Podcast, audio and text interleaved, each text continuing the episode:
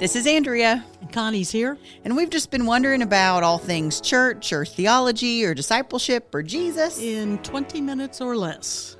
This is Just Wondering. Well, Connie, you're getting me excited. I don't know. Peter might have been my last pick. And I think discipleship goes deeper than that. That Jesus could sign. Really? Like, I just rose from the dead and now, like, you're still on that. I thought we had moved past this by now. Today, Andrea and I are just wondering about the story of David and Bathsheba.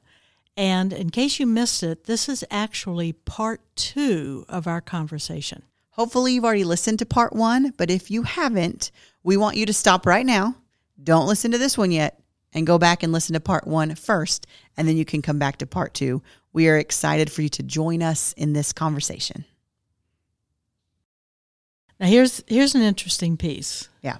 Back to the story and reading through the lens of Jesus. When David confesses to Nathan, I've sinned against God, Nathan has a response. Yes. You did. But that's not the last word. Mm. God forgives your sin. You won't die for it. But because of your blasphemous behavior, the son born to you will die. And indeed, that's what happens in Scripture.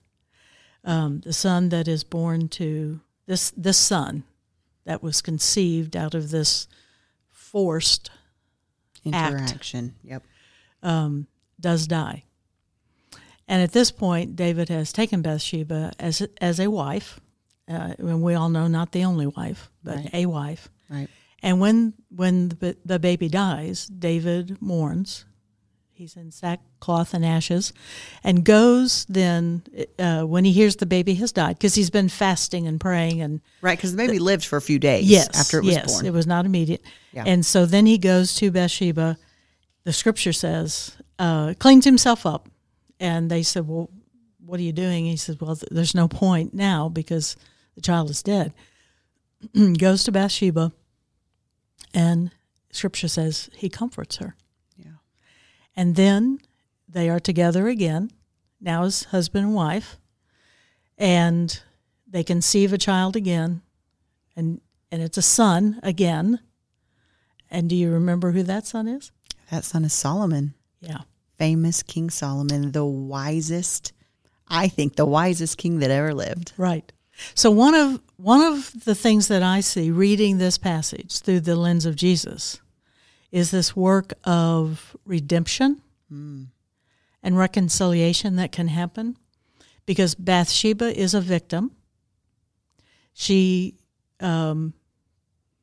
we don't even know if she came to love or care for David. I mean, I don't know. We don't know. Yeah. Because we just don't hear anything from Bathsheba. It says David comforted her. So maybe he did develop genuine feelings for her, in as much as he understood what love for a woman was. We don't know. Right. We don't know. And then there is this good that comes of it, because Solomon is born from this union of David and Bathsheba. Yeah. And as you said, becomes known as the wisest king that ever reigned and ruled, Right. And so, to me, there is this great offense and sin, many sins, many offenses in this story. And then there is forgiveness and redemption. And then this blessing in the baby Solomon who's born in the story. Yeah, Connie, I have mixed feelings about this story, but it's a hard story. It is. If you read it the way we're reading it, it's a hard story. Yeah, and unfortunately, I think the way we're reading it is accurate. I mean, we haven't said the word rape yet, but... Mm-hmm. I think that's what happened. Mm-hmm. And on the one hand, it is a wonderful story that reminds us that there is forgiveness, that none of us are defined by the worst thing we've ever done, that God sees us as more than that, mm-hmm. that even those of us who are after God's own heart can still fall, mm-hmm. and that even once we fall, there's still forgiveness and redemption. That is a beautiful truth mm-hmm. that I think all of us need to hold on to. Mm-hmm. At the same time, I still really, really struggle with kind of our dismissal of Bathsheba, of what she went through, of the shame that she may have felt, the unnecessary shame, mm-hmm. but that she probably put on herself. Mm-hmm. As victims tend to do. Exactly. And I wonder, one of the good things about doing deeper dives into the scripture is that we can ask questions of the scripture that maybe we haven't before, and I think God can handle this. Mm-hmm. I wonder if what we think of as David doing this horrible thing because he took that poor man's lamb, and we see it more as hey, she didn't belong to you. She belonged to Uriah, and you shouldn't have taken what was Uriah's. That still views women as property, mm-hmm. which they had no other alternative in the Old Testament. That was just how they looked at it. Right. We know now, and especially when we look through the lens of Jesus, women are no one's property. Mm-hmm. So maybe the sin that displeased the Lord wasn't that David took someone else's property, as Nathan's story makes it seem. Mm-hmm. Maybe it was what David did with it. Maybe the thing that displeased the Lord was how he treated Bathsheba, what he did to her, in addition to all those other things too. But I sometimes feel like that particular act gets swept under the rug, and we focus more on these other things. The murder of Uriah, mm-hmm. the fact that she was already married and he still had the audacity to sleep with her. Mm-hmm. I have a hard time, Connie, seeing good in people who do things like that. Mm-hmm.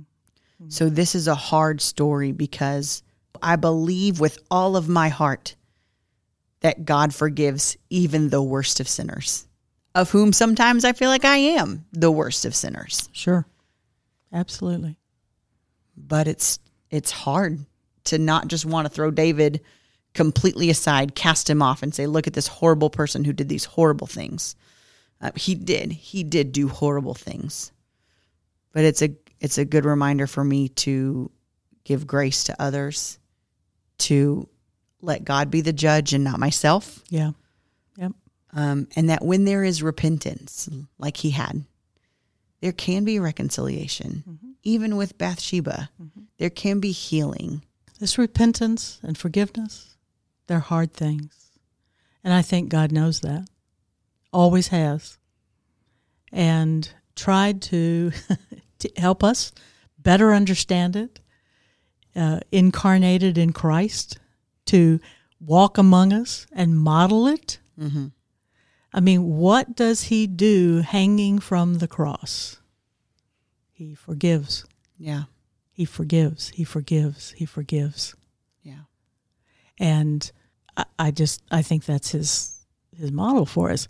And Andrew, let us never be confused about this forgiveness. The fact that we're all saints and sinners, right? We know that expression, right? And it's true. And as we forgive, it does the work in us that's needed, not a work for the other person necessarily. Because that person may not have even ever asked for it. They may not apologize. They may not have earned it in any way. Yeah. I believe I just preached a sermon to this regard. I think you did. About how forgiveness is for us. I think you did. It's something that God has for us. Yeah. And it's true. It is. It's hard. It's very hard. It doesn't mean that we're excusing what they did. It doesn't mean that we're ignoring what they did or saying that what they did wasn't a big deal. Nope. It was a big deal. Yep. And yet we are still called to forgive. I love that God didn't just cast Bathsheba aside. I hate that their first child had to die. Yes. I don't think that's fair. Yep. I don't understand it. Okay. I'm not God, though, and I know I don't understand the ways of God. Mm-hmm. But God could have just left it at that. Like, hey, you know what? Because of this horrible thing you did, mm-hmm. Nathan could have said, your son's not going to survive, and God could have been like, okay, we're done. Mm-hmm. But instead, in God's great mercy, God gave them another son. Mm-hmm. Not that that ever makes the pain of the first one go away. I'm sure. But there is blessing in that, mm-hmm. that God didn't have to do. Mm-hmm. That was a merciful act. Mm-hmm. That was a gracious act of God. I think that looking at Bathsheba as that little lamb who was so loved, who was a part of the family, and David treated that lamb as if it was just any other lamb. Yeah. It was insignificant. Yep. It didn't matter. Nope. And I think a deeper truth in this story is that God, especially, is looking at Bathsheba and going, she does matter. Mm-hmm. Not just because she matters to Uriah, but because she matters to me, to God. Mm-hmm. And you can't just use and abuse people like this. You can't just treat people as if they're objects. Mm-hmm. And the thing that you've done has displeased the Lord. Mm-hmm. Mm-hmm. I think if we can read it from these other perspectives, we'd see that Bathsheba was not just cast aside, that she's not just the voiceless, temptress or lover of the relationship or the illicit affair. Mm-hmm. She was a woman that God loved, mm-hmm. that God cared about, and did not like how David treated her. Mm-hmm. That's probably all I got for today, Connie. I think there's so many other places we could take this story. We could. It's so complex. This is a great story. If you haven't read it in a while, you can find all of this story that Andrea and I are talking about in 2 Samuel chapters 11 and 12. And then if you want a little more of what happens following all of what we've talked about, just keep reading 2 Samuel 13 and on. And here's our invitation to you. I invite you to go and actually read these chapters that Connie just told you about, 2 Samuel chapter 11 and 12 and maybe beyond. And let us know what stuck out to you. Mm-hmm. Let us know if there was anything we said in this podcast that you just completely disagree with, or that you want to challenge, or that you have a question about. Yep. Because we get better when we study this stuff together. Yeah. The thoughts that Connie and I shared, we're bouncing back and forth off of each other and asking, but what about this? But what about this? Yeah. And let us, help us understand what it means to you to read Scripture through the lens of Jesus. Absolutely. How does that read for you? Yeah. So we look forward to hearing from you, and we'll be back again in a week with another Bible story. Are there things that you're just wondering about? Connie and I would love to hear from you. Send us an email with your thoughts, and we'd be happy to talk about it on the podcast. We're grateful to Charles Smith for helping us record these episodes, and to Hook Sounds for allowing us to download this music titled Save the World.